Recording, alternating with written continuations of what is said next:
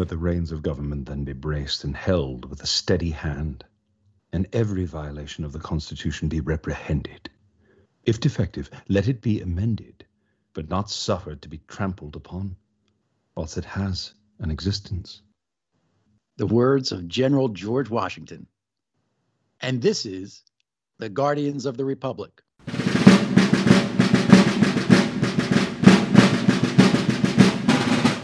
Hello, I'm Patrick Murray from the Monmouth University Poll, and my co host is Ian Kahn from the TV series Turn Washington Spies. On this episode of the podcast, we'll look at the most recent polling and what that tells us about this oh so very important election.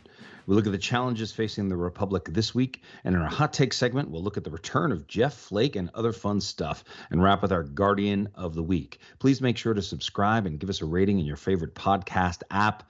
Patrick, I'll tell you one thing I'm waiting to hear what you have to say. So I'm sure that everyone listening at home or wherever they are are waiting too. So let's get right to it. What are your thoughts? Okay, everybody, breathe in and breathe out. and here are the polls. All right, so let's take a big overall picture of, of the polls. So, right now, Joe Biden has an average national lead of anywhere from uh, seven and a half to nine points, depending on what aggregator you look at. Uh, that is a significant lead that suggests, even with a normal polling error, which is close to what we had four years ago, that he that's still a large enough cushion that not only will he win the popular vote, but that he should win the electoral college as well. But that could be an electoral college vote in a squeaker because some of these key states are still well within uh, a normal margin of error or normal polling miss, as it were. So let me back up a second, remind everybody about what happened in 2016. Yeah. Um, there were a couple things uh, that contributed to that polling miss, some of which were in the control of pollsters and some of which were not. Uh, the issues that were in control of the pollsters was this shifting uh, inclination of white voters uh, in terms of who how they would vote based on whether they had a college degree or not. Something that we had never seen before. Um, st- uh, except in 2012, we started to see some inklings of it. But when Trump ran against Clinton, kind of like blow, blew it all open, uh, where white voters without a college degree went significantly for Trump, white voters with a college degree went significantly for Clinton. Now, why was that split important? It was because we had too many college voters in our samples. And the reason why is we never had a really good measure in our in the voter lists about education. We we know a lot about age and and and race, uh, gender, their past voting history, their party registration, or their past primary uh, voting history, but we didn't know a lot about uh, uh, their education. And so it ended up just naturally there being slightly more college educated voters in the samples than there should have been uh, in the electorate as a whole. so that contributed about a point or two to the overall error. Uh, so now you remember what the error was in 2016. A point or two still means that Hillary Clinton would have been ahead consistently in every one of these key states, uh, just a point or two less. So, what was the other part that was out of pollsters' control? It was the huge volatility of the electorate. We had an electorate where close to one third went into this uh, of, of registered voters went into the election day saying they, they disliked both of the major party candidates, another phenomenon that we hadn't saw we've seen before. So what did these voters do? Well, up until the point of the week before the election, they were slightly more inclined to vote for Clinton. Then, 10 days before the election, the Comey letter comes out. It reminds some of these voters why they disliked Clinton. So, in the last stretch, they disliked Clinton a little more than they disliked Donald Trump. Some of them voted for Trump. Some of them who would have voted for Clinton decided to stay home. And we know this from doing an autopsy on our polling and finding that, yeah, it was a pretty significant number of folks who did made that last minute switch. And and even more significant, and I found especially in Pennsylvania, of these Democratic voters in rural parts of Pennsylvania who said that they couldn't vote for a Republican, would vote for Hillary Clinton if they had to. But since you know the polls were all showing that Hillary Clinton was ahead, they didn't need to go out and vote. She didn't need their vote, and they didn't want to go out and do it. And all their neighbors were voting for Trump anyway, so why bother? Um, and they stayed home.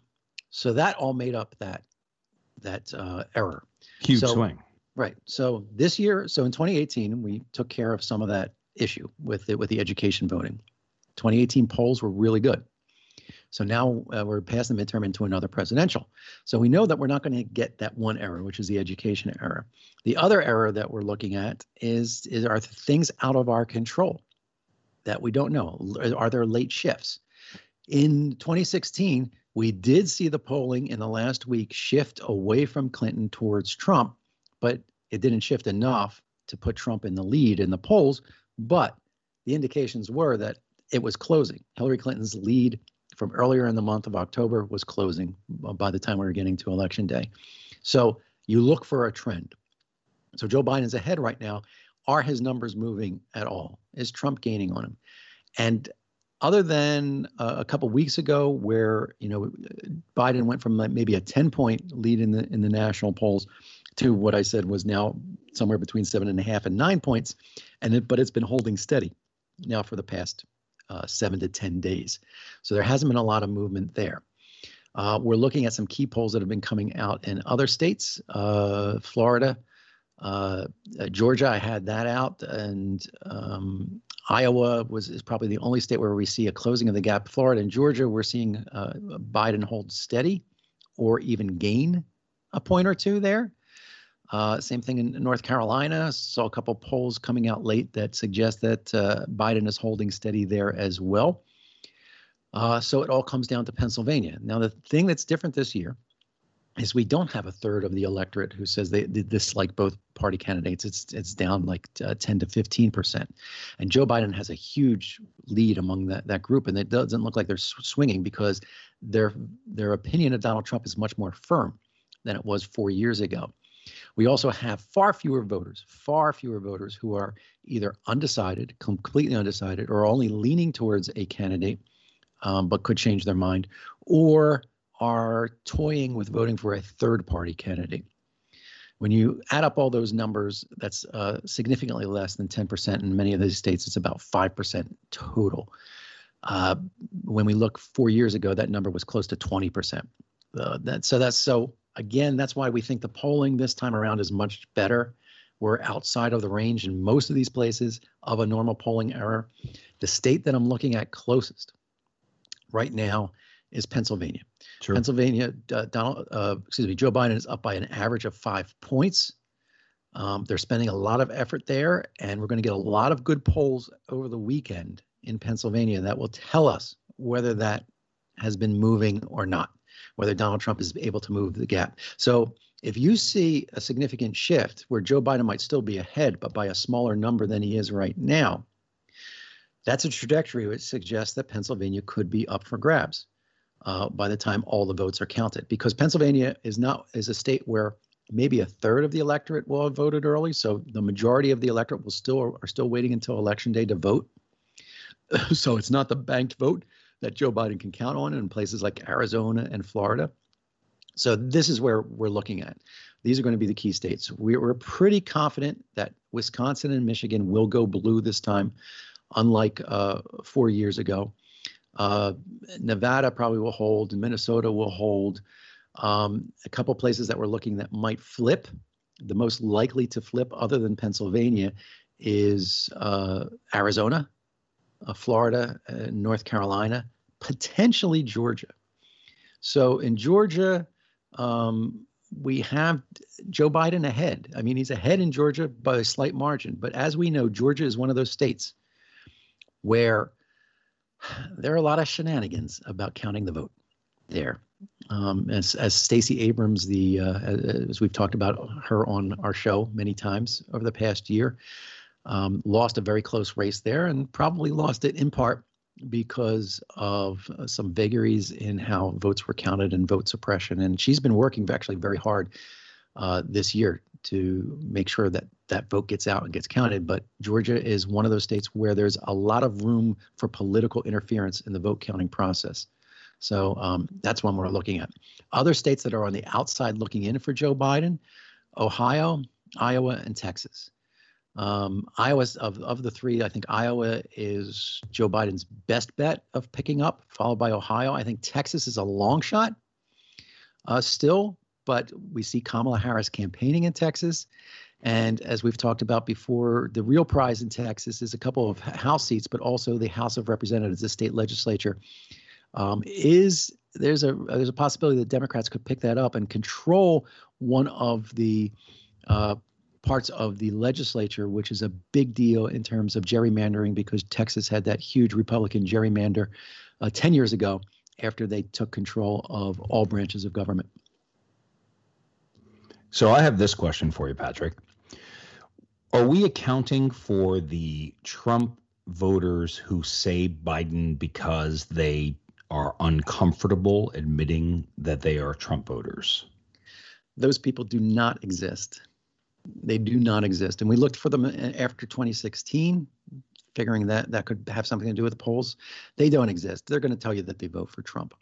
Um, you know, they they don't have a problem talking with pollsters. One of the one of the things that we look at in our polls is um, who doesn't talk to us. You know, who refuses to tell us who they're voting for and who are they. Um, and we don't see any demographic um, uh, information there that suggests that these are secret Trump voters. Um, in fact, we're seeing a little bit more evidence that there's a possibility of a, of a small secret Biden vote in Trump country. Um, Interesting. That's yeah. the first I've heard of that. Yeah. So uh, that, and some of them are actually coming out uh, of the woodwork and actually declaring that. But uh, that was early on was one of the things because remember, the U.S. has gotten much more polarized and also much more polarized in where we live. I don't remember the numbers exactly, but Dave Wasserman, who does works at uh, the Cook uh, Political Report, he does their House forecasts for them, has noted that over the years that that, that uh, years ago you would find many more counties, and you know there's over 3,000 counties in the United States, uh, many more counties where the vote was very close between Democrats and Republicans. Now you find very few of those counties. The Counties are either Democrat or the Republican because people have been shifting where they move and where they live in part based on being living with people who are like-minded in terms of politics. So what happens is you're finding if you are, you know, a Trump voter in, you know, in, in a blue county, you're in the you're in the deep minority. And the same thing for a Biden voter in a Trump county. And what usually happens in that case is you usually keep it to yourself on both sides. Um, and you don't talk, you don't tell your talk to your neighbors about politics anymore. You don't put up signs, right? And you don't, don't put, up, put signs. up signs. um, so what we're hearing is that um, from my reporter friends who have been out in Pennsylvania, is they've seen more, they've seen more Biden signs um, out in rural Pennsylvania, and they never saw a Clinton sign out there. Uh, so that's giving us an indication of, of what's going on here. I mean, one of the things that we're seeing as the big number in the polling is, is Joe Biden's uh, support among white voters who are age 65 and older. So the white senior vote, which has almost always gone to the Republican as far back as I can remember. The Republican has won that vote. Mm-hmm. So it looks like Joe Biden is going to win that vote. He's close in some states like Florida and uh, Georgia. He's well ahead in some other states like Pennsylvania and Iowa and Arizona uh, with that particular cohort. And that's those are the ones that you know tend to be more conservative, but and and some of them voted for change in 2016, um, but they don't like the chaos that they're seeing. So or the Joe COVID. Biden, yeah, the and the yeah, right, and the, the chaos is is really evidence. We saw evidence of this before uh, COVID hit in March, but once the pandemic hit, it kind of confirmed to these older voters that, wow, this is this is just really out of control. Um, this is not what we want from a competent administration. And Joe Biden appeals to them in a way that maybe some of those younger or or more left wing uh, candidates who are running in that Democratic primary would not have. I, I, agree with that. Also, you know, I'm, I'm going to make a quick point and then ask you a question about a poll that came out yesterday that made a lot of yours that made quite a bit of news. So one thing I want to say about Texas, and I, I hear what you're saying about it's it's not going to it's unlikely to happen, is a, a new statistic came out that said over a million new voters under 30 have voted in Texas already with early voting, and that that kind of suggests to me with the Beto uh, push that we had in 2018 that it, it, it almost feels to me, and I don't know as much as you about this, that Texas would surprise me less than Ohio in a way um, if if Texas could could take it over. But I want to say this about Florida. I want to bring up Florida because you just came out with a poll that was kind of unique because you had it at 50 45 for Biden in Florida. And uh, Joe Scarborough spoke about it this morning, spoke about your poll this morning on Morning Joe, and sort of said that seems big. Um, seems big to me too, but I'm curious because you're the one who did it. What did you see there, and and how did those numbers play out?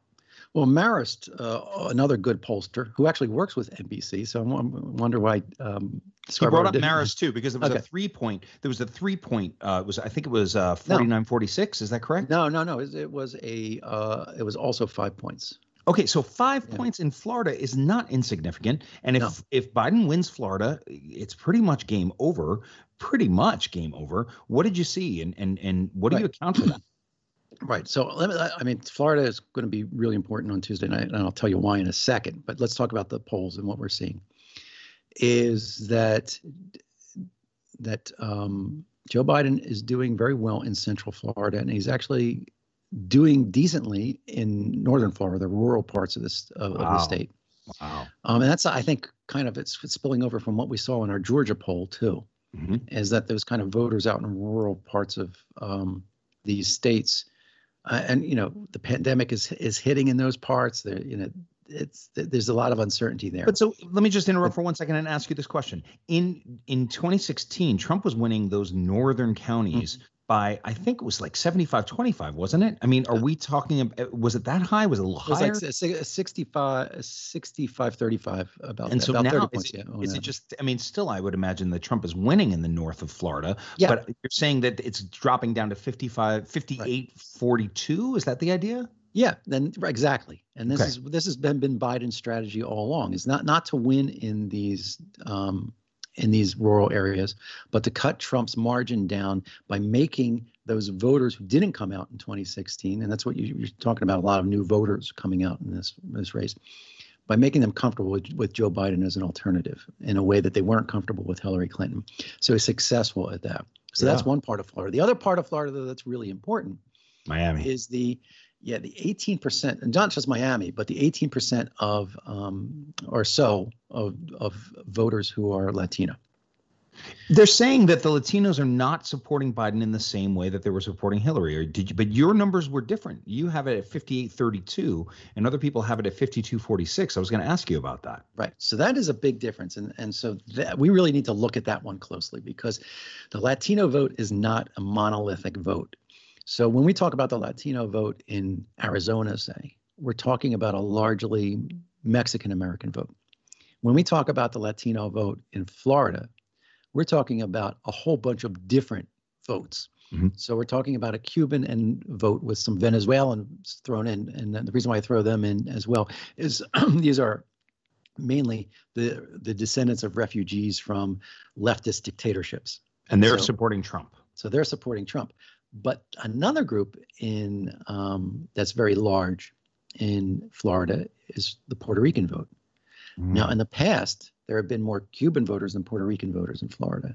It looks like this time around they're going to be more Puerto Rican voters than Cuban voters. In Florida. Paper towels, paper towels. That's right. Yes, you don't throw paper towels in in San Juan after a after a hurricane. And what happened is that uh, huge numbers, and I can't remember the, what they estimated the numbers were, but we're talking about hundreds of thousands, I think, moved to Florida Whoa. after the hurricane. So, and remember, they're Americans, so every single one of them was eligible to vote in Florida the, set, the moment that they they moved in. So, what we're looking at in our poll, and this might be, and I think this is why this is different, um, because we do a, a, lot of controls for a Latino vote when we when we poll that. I think probably more than Marist does is um, you know we're looking at their uh, their ethnic uh, and uh, country of origin descriptions and so forth. Um, and so we're finding a, a very, very large proportion of our Latino vote are uh, not Cubans in Miami, but Puerto Ricans in Central Florida. And that's why we have uh, Joe Biden doing about as well as Hillary Clinton did in Florida. She, he's not doing as well as she did among the Cubans, but he's doing really well. He's doing as well among Puerto Ricans. And since they make up a larger share of the Latino electorate in Florida this time than they did four years ago, that's why we're still showing him doing fairly well. It remains to be seen. I mean, that this is the hardest subpopulation in Florida to poll accurately, and that could be the tail of the tape. Um, but I, we'll I thought it was. We're going to know on the night. I mean, that that will. Well, that's be, the other thing. Yeah. Yeah, that on that night, we're going to know if if Biden is is going to win that night, or if it's a, or possibly whether it's going to turn into a three week long, you know, the the fear that everyone has. Florida can end that if if by chance, and it feels unlikely somehow, just because of the history of 2000 with Bush versus Gore, and then 2016 watching Trump take Florida, it feels unlikely that Biden's going to win. If Biden wins Florida, game over. I've said that before, but it's true game over. And we'll be able to tell that pretty much that night, wouldn't you say? Uh, yes, and here's why. This is why I wanted to explain, you know, th- this in terms of how the networks do on their calling uh, these races at their decision desks. Florida has a lot of experience with counting early vote because they have a lot of seniors out there, so they've been doing uh, early vote and mail vote and that that kind of thing um, for years now and it's going to be higher this year but they already start counting this stuff. So they're they have to report to the secretary of state of florida the early vote totals. Each county has to report that to the state within 30 minutes of poll closing. So we'll have all the early vote within 30 minutes. And then the election day vote starts coming in very quickly because it's all tabulated by machine right? So even four years ago and, and this is something to keep in mind, the early vote will show Joe Biden ahead and probably ahead by a lot. Uh, and then it will start closing as the election day vote starts getting count. The question is by how much. Uh, four years ago, Hillary Clinton was ahead in the early vote as soon as the polls closed and started reporting, and then you know Donald Trump started creeping up. The networks were able to call Florida for Donald Trump before 11 p.m. Eastern time four years ago.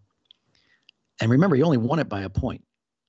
And the reason why they're able to do that even before all the votes are counted is because they're looking at election day vote. They're looking at the number of provisionals that still are yet to be counted um, and estimating what can Hillary Clinton do to make up the difference that we're now seeing in the election day vote that's being reported. So they were able to call a race that ended up only being a one point difference by 11 o'clock.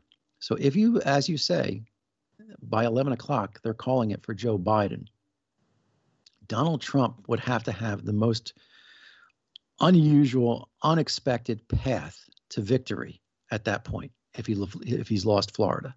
Even though we won't know the results from Pennsylvania for well over a week, probably, mm-hmm. um, just because they're they're delaying their count.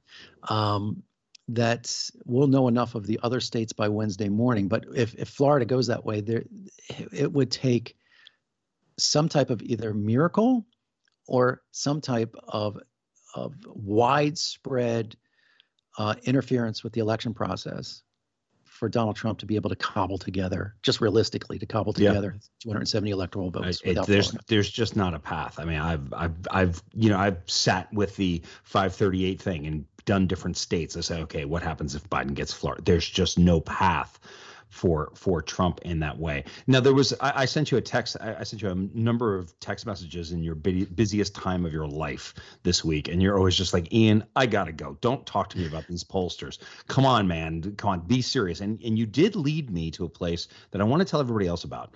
The New York Times has something called presidential polls live presidential polls. So if you go New York Times slash live slash 2020 presidential polls Trump Biden, this is probably your best bet if you want to look at polls. Because I know on Twitter there's political polls and, and this thing and, and that thing, and I'm just pressing, you know, reset all the time, and it drives you crazy. But what it also does is it brings up pollsters that maybe aren't quite as good.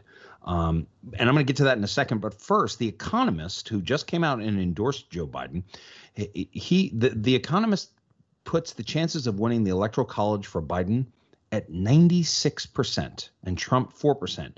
Chance of winning most votes over 99% for Biden and the estimated electoral college votes at 356. I wrote to you, I said, Hey, tell me about The Economist. And you went, I don't have time. I'll talk to you Friday. And then you put in something about uh, pollsters versus forecasters. Is that in relationship to The Economist? Right. So, I mean, The Economist does do a poll with YouGov but then they also have um, a forecaster.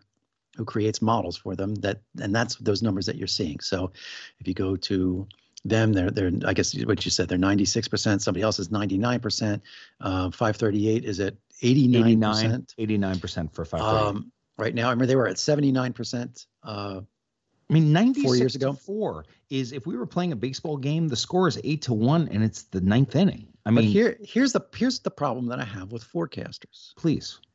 Okay, so they have something. Um, so they say Joe Biden has an 89% chance of winning, right? Uh, at 538. Yeah.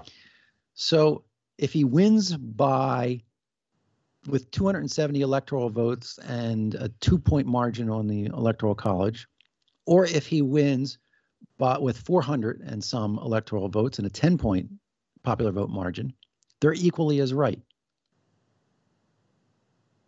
Right. It doesn't. So, it doesn't. So, but, but so but, what? But, so what? So that's what I'm saying is, what are they actually telling us? They're telling us that the, that Biden's going to hit 270 okay. 96 percent of the time is what they're saying. Right. So, great. But how do they know that? Because I, I, that's why I'm asking because, you. Because for example, if I deal you, if, if we have a deck of 52 cards, yeah, and it's a and it's a straight honest deck, and I deal you five cards, mm-hmm.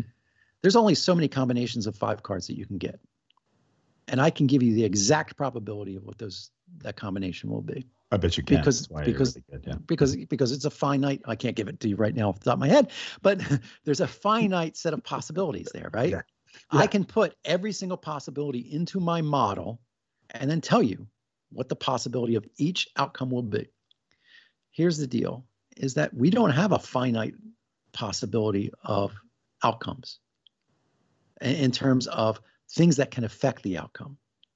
Okay. know? In, a, in a deck of cards, all it is is you know the outcome can be affected by dealing the cards. Um, you know, if, if you're rolling dice, the, the, the outcome could be affected of is if the dice is weighted or if it's shaved a little bit off on one side. There could be all these other factors. So in an election, there's all sorts of other factors that can affect an election that that these modelers, these forecasters, have to put into their models. So uh, Nate Silver 538 does something. He's the uh, volatility index, and you know his volatility index is based on the number of uh, full page headlines on the front page of the New York Times and he kind of puts that into his model somehow. He quantifies that. So these models are based on incomplete information.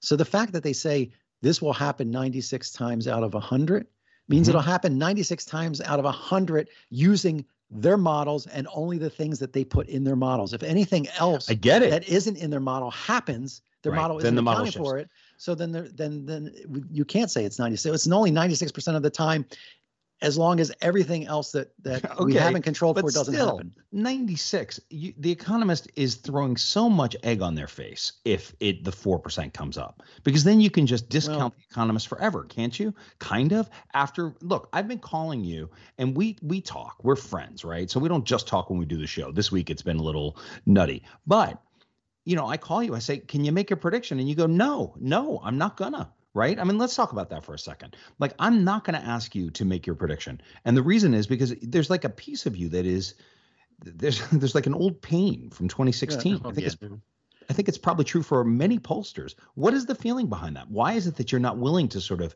put a quantitative number on it? Can you tell us the story about it? Because yeah, yeah, sure. Because I mean, as as what happened is uh, in 2016 is that the narrative was wrong.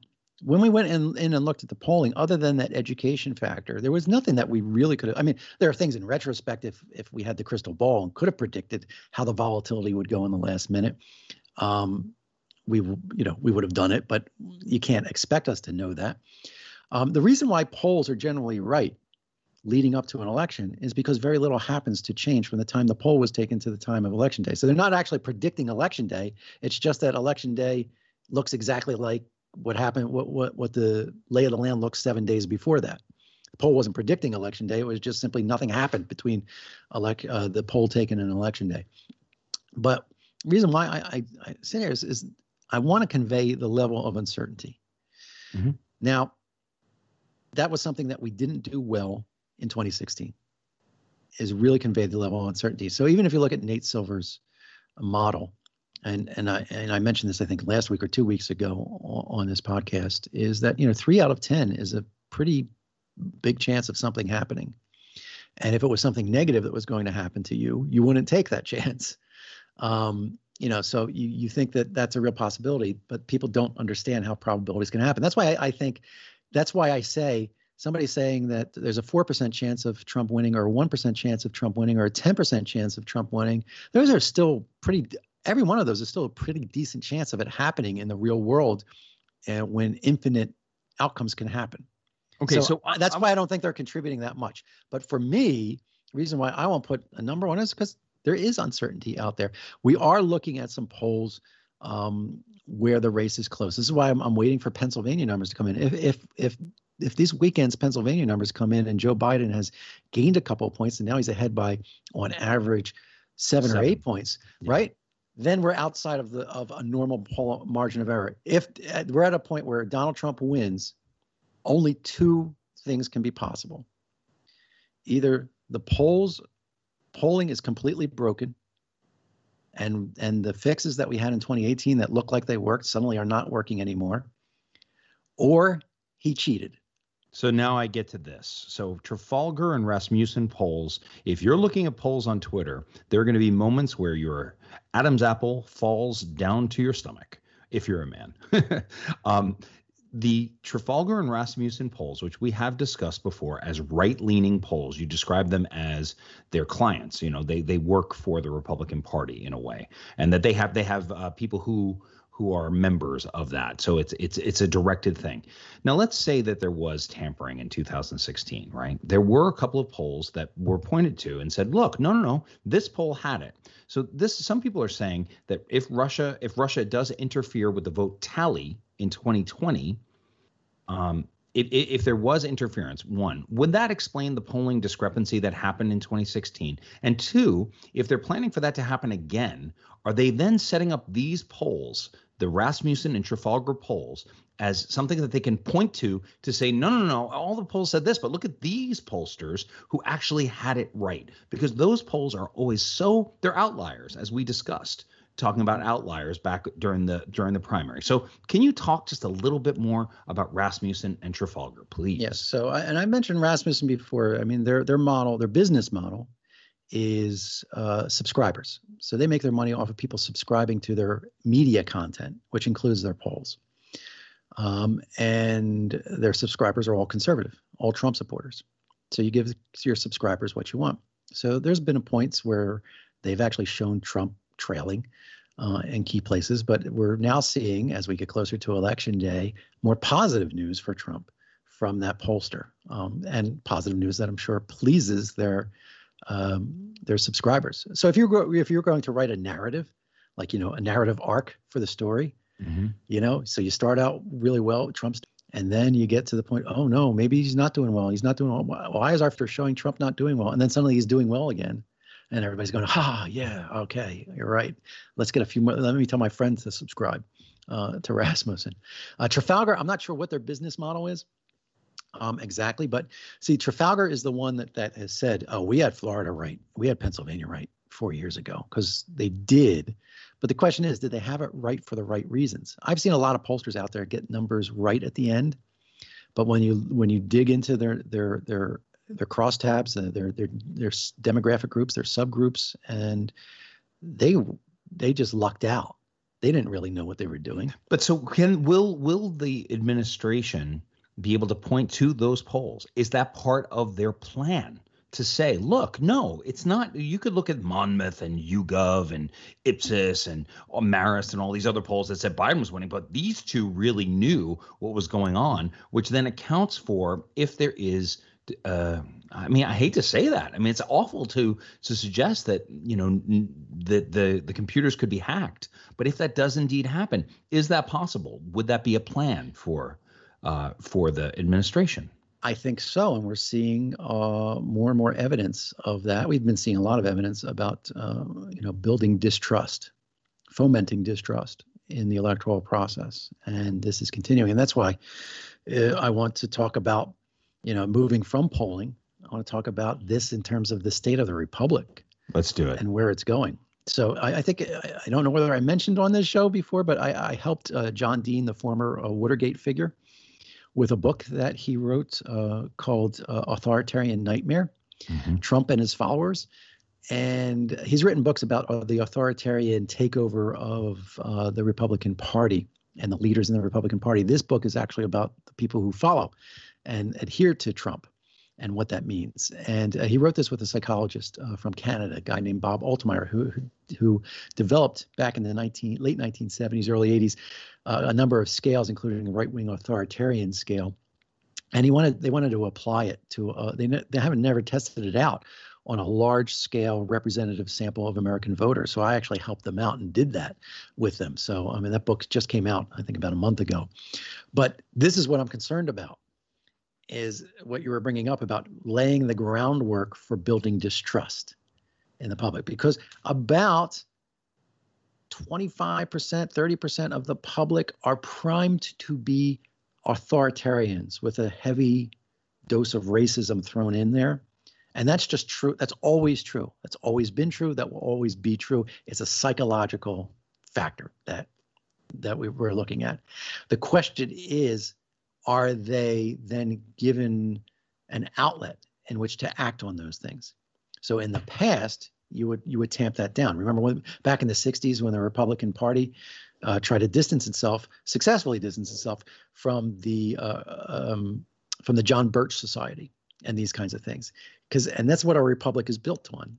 And this is kind of what your quote, your Washington quote at the top uh, alludes to, is that th- this only works when the leaders say that kind of behavior is unacceptable. Donald Trump has turned that on its head. And again, as we've discussed on this show many, many times, this has been 25 years in the making of eroding the foundations uh, on which we say this kind of behavior is unacceptable, this kind of authoritarianism is unacceptable. Is that then open the door for Donald Trump to come in and say, yes, let's prepare the ground for this. So that's what you so you got these polls that they can point to. You all you need is like a a quasi fact like a factoid a, a fake factoid mm-hmm. but a quasi factoid that you can point to and say yeah that's the truth. Now granted there are 999 other factoids that disagree with that but here's the one factoid and that's what we'll hook on. And, and rasmussen is putting out a poll every five minutes from every right. state right. to set that up so, and then then we see, like for example, there was a quote from uh, Donald Trump um, this morning about this uh, North Carolina.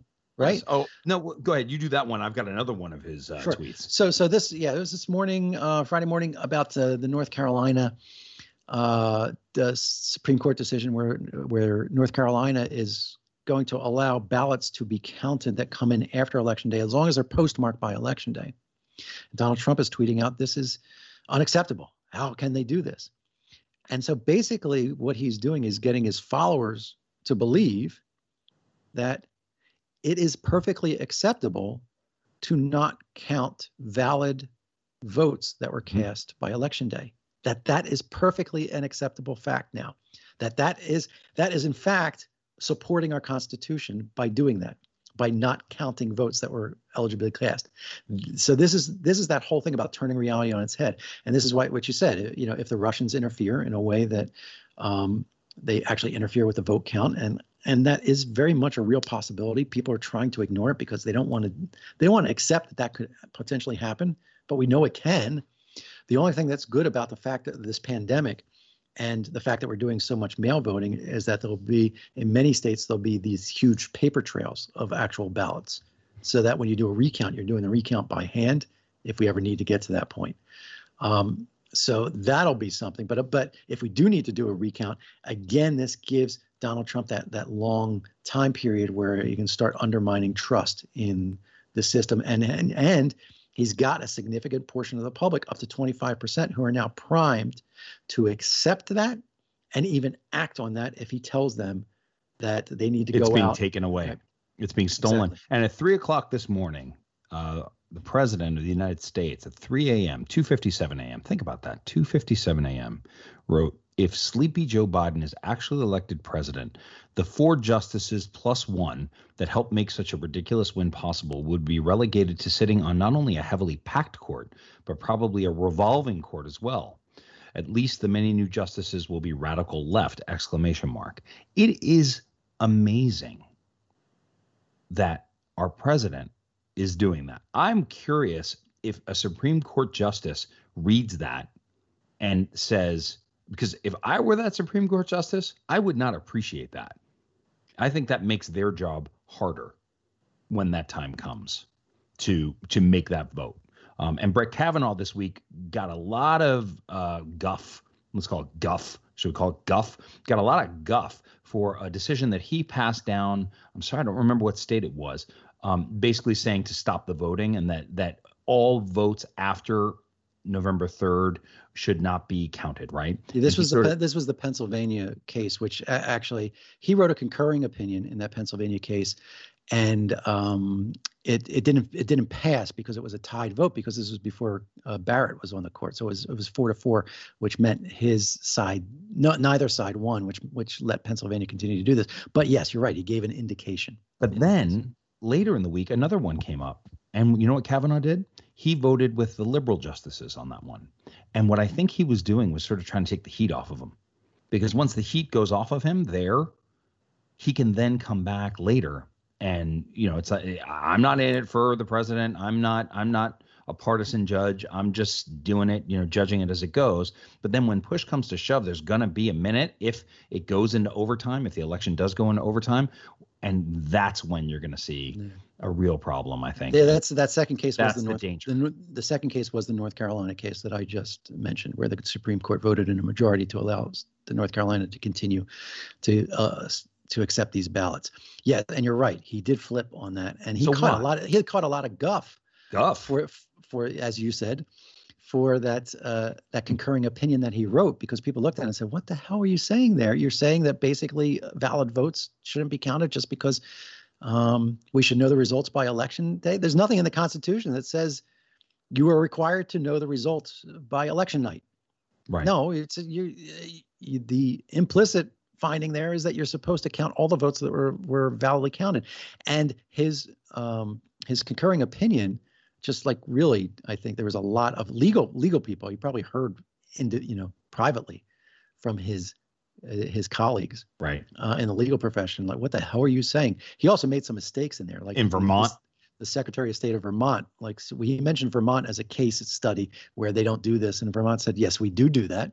We did make those changes in order to do that." What the heck are you saying? And he made it. So he made a correction in his concurring opinion, and the Secretary of State of Vermont was still not happy with that. It was, did not satisfy him. Well, you know, I think we just cut out one of our hot takes, but let's eh, let's move on now. Let's move on to our hot take segment where we're going to take 90 seconds to discuss some of the other topics that are currently in the news. And when you hear this sound, it's time to move on to the next one. So uh, first, Patrick, I'm going to give you. Uh, let's talk about Jeff Flake. What do you think about what Jeff Flake did this week, coming out and endorsing Joe Biden? So I don't know if, if you can find this video on uh, on on Twitter, YouTube, wherever. So Jeff Flake came out and said, you know, he's putting country first and voting for uh, Joe Biden. And it would I mean, and it's you know, it's one of those interesting videos. It would have been nice if he had done that as a sitting senator, if he stayed in the field.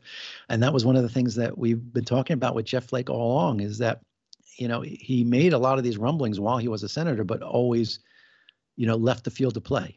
He always whiffed when he was up at bat. Mm-hmm. Um, and so I think this is a nice move and great for him. But, uh, you know, I don't have a lot more to say about it other than that. What do you think about it? Well, I, I think it, I think it's more than a nice move. I think that it shows that Jeff Flake is a man of honor. Um, he did fight President Trump while he was in office, which then cost him his seat uh, in Arizona. And I, I, think that it's what we're going to need more of as we move forward in this country. I mean, there's going to be there are going to be critical moments, and as I spoke about last week about um, uh, Ben Sasse about the fact that him being a sitting senator, being able to stand up during a time and be able to say, "No, it's over. Joe Biden is the winner." Mitt Romney, I imagine, would do would do similarly. Um, Lisa Murkowski might, and Susan Collins might.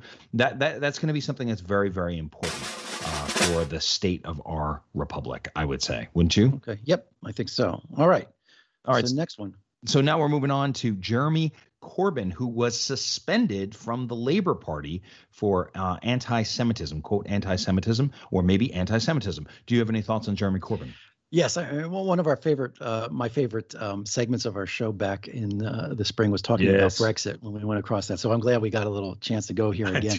I did um, enjoy but, that. The yes. Speaker of the House. So, so yeah, Jeremy Corbyn. The reason why the Labour Party lost in, in basically a landslide to Boris Johnson and the Conservatives uh, last year uh, because he was such a horrible leader, and and there were these charges of anti-Semitism, and he's just not taking it seriously. So good for uh, Keir Starmer, who is the current head of the Labour Party, there for you know showing some leadership and saying you know either you accept that you did something wrong, and if you don't, get out of the party.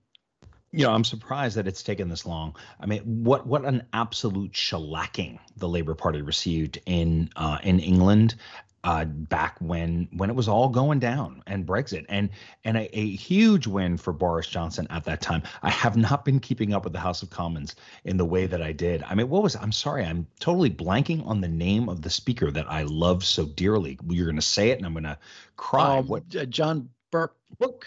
Bercow, Bercow, Bercow, John, Bercow. Yeah. I, I, will. I do yeah. want to say to you, if you have not yet, even though his name isn't that memorable, please go on YouTube and go John Bercow Best of and watch, uh, you know, government in action in kind of the best possible way. It was yep. really uh, some of the some of it was fun. Yes, super. Okay. Fun.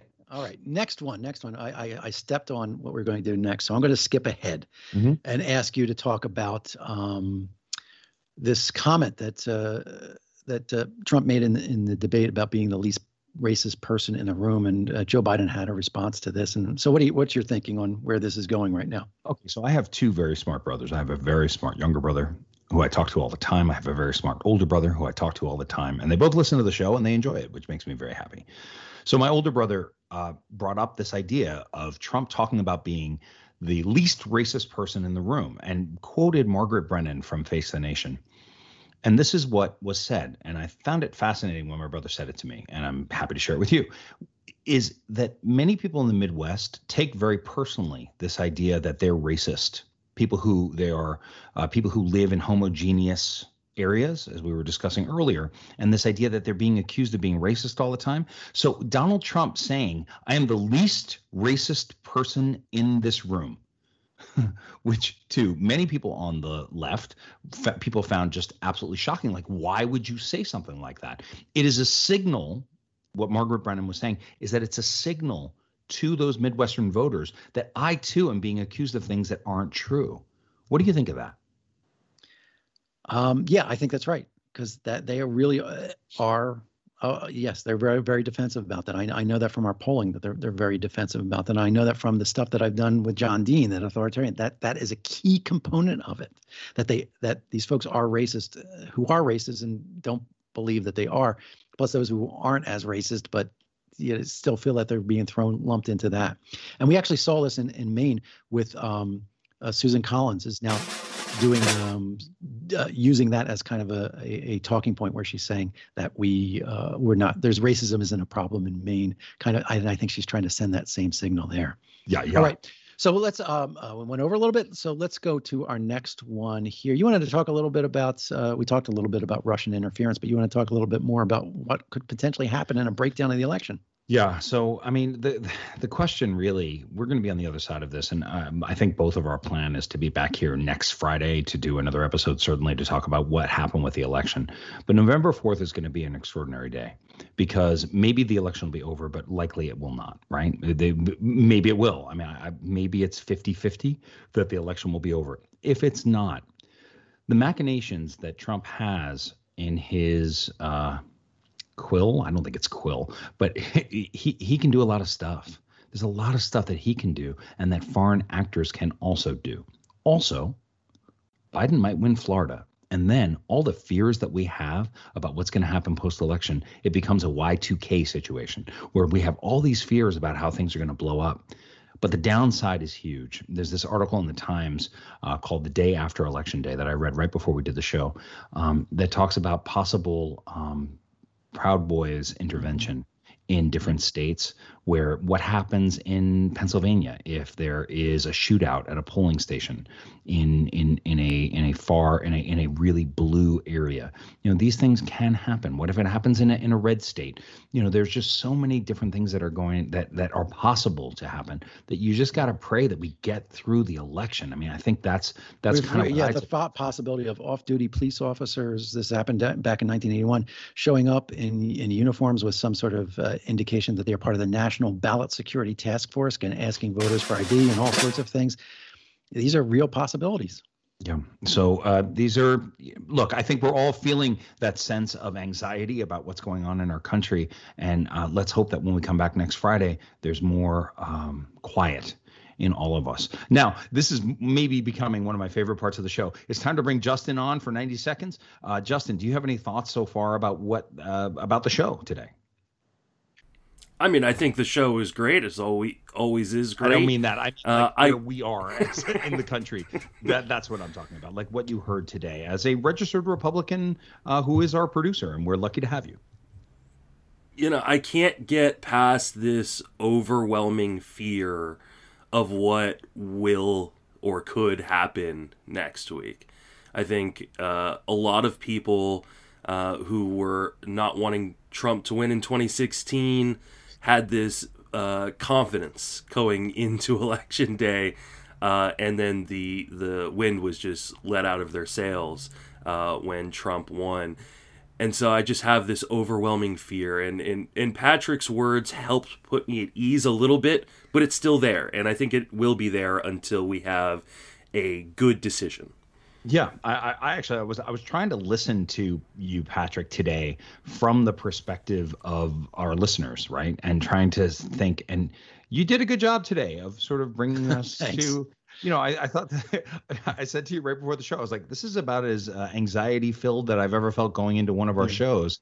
And you know, your your call for a deep breath was uh, was very well received. Thank you, Justin, as always. So now let's move on to our Guardian of the Week. This is um, where we sort of bring up someone or a group of people, as we're going to today, and talk about how they are helping to keep our republic strong. Patrick, you made a nomination this week. Would you like to tell us who it is?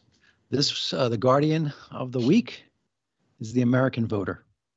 Over 80 million of you have already done your duty um, we estimate that maybe another 80 million or possibly more will do it by Tuesday. Um, and that is what makes this work is our belief in the system, our belief in our participation in the system. And it looks like a record number of Americans are going to take that responsibility seriously this year. And while we've mentioned a number of things this week that we think could go wrong and could undermine the credibility of the institution, the fact that a record number of Americans are going out there and saying, my vote matters, is one very big positive thing to take away this week. Absolutely. I think uh, I spoke to a, a, a friend of mine this morning who was very idealistic and very hopeful about what's going on, saying that what President Trump has done is woken up the bear of the American electorate, and that maybe, just maybe, this will be how we move forward as a country. And I'm going to say this I wasn't planning to say this, but I'm gonna. I remember the night of the election. I was uh, heading down to. I was. I was. I was very lucky. I was invited to Tim Kaine's party because uh, one of Tim Kaine's donors. I, he was a fan of Turn. It, it, it all was very nice. And I was home in our old house and listening and watching and seeing that Donald Trump was going to win. And it was about 10:30 at night, and my wife Nicole said to me, uh, uh, "Where are you going?" I said, "I'm going to put on my suit." She said, "Why?" I said, "Because you go when when you lose." You know, if he won, if if she won, I could stay home and drink champagne with you. But now I got to go and be with the people who were fighting it out. On my drive down in Uber on the highway, there was a peace that came over me, where I thought to myself, you know, maybe this one day we'll look back on as the turning point in a positive way for our nation that maybe things aren't going great, as good as we think that they are. Maybe the trajectory isn't good for everybody in the way that it could be. And maybe this is exactly what this country needs four years of this. Now, I could be, sometimes I think to myself, you're dead wrong. This is nothing, nothing good here. But the hope is that if Joe Biden can get elected, and I'm speaking from a personal perspective here, that maybe, maybe we can be a country that takes care of everyone, where everyone does have a voice and uses that voice. And that maybe this will bring our country together in a way that if we had just gone with the status quo, it never would have. So that's my hope. And uh, I, I back your guardian of the week this week for the American voter. I'm proud to be one of them. And uh, I'm, I'm grateful to, to live in this country. Um, yeah, that's it. All right. And on that note, happy election day, everybody. And that's it for this week's edition of Guardians of the Republic. If you have any comments or thoughts for the show, please reach out to us on Twitter at GuardiansOTR. And please remember to subscribe or resubscribe to get the latest episodes on your favorite podcast app. Please give us a rating. Tell your friends and family so others can find us. And if you want to catch up on some of our past episodes, check out our website at guardians republic.com. Thanks for joining us, and we'll be back with a new episode after the election. See ya. Thank you, Justin.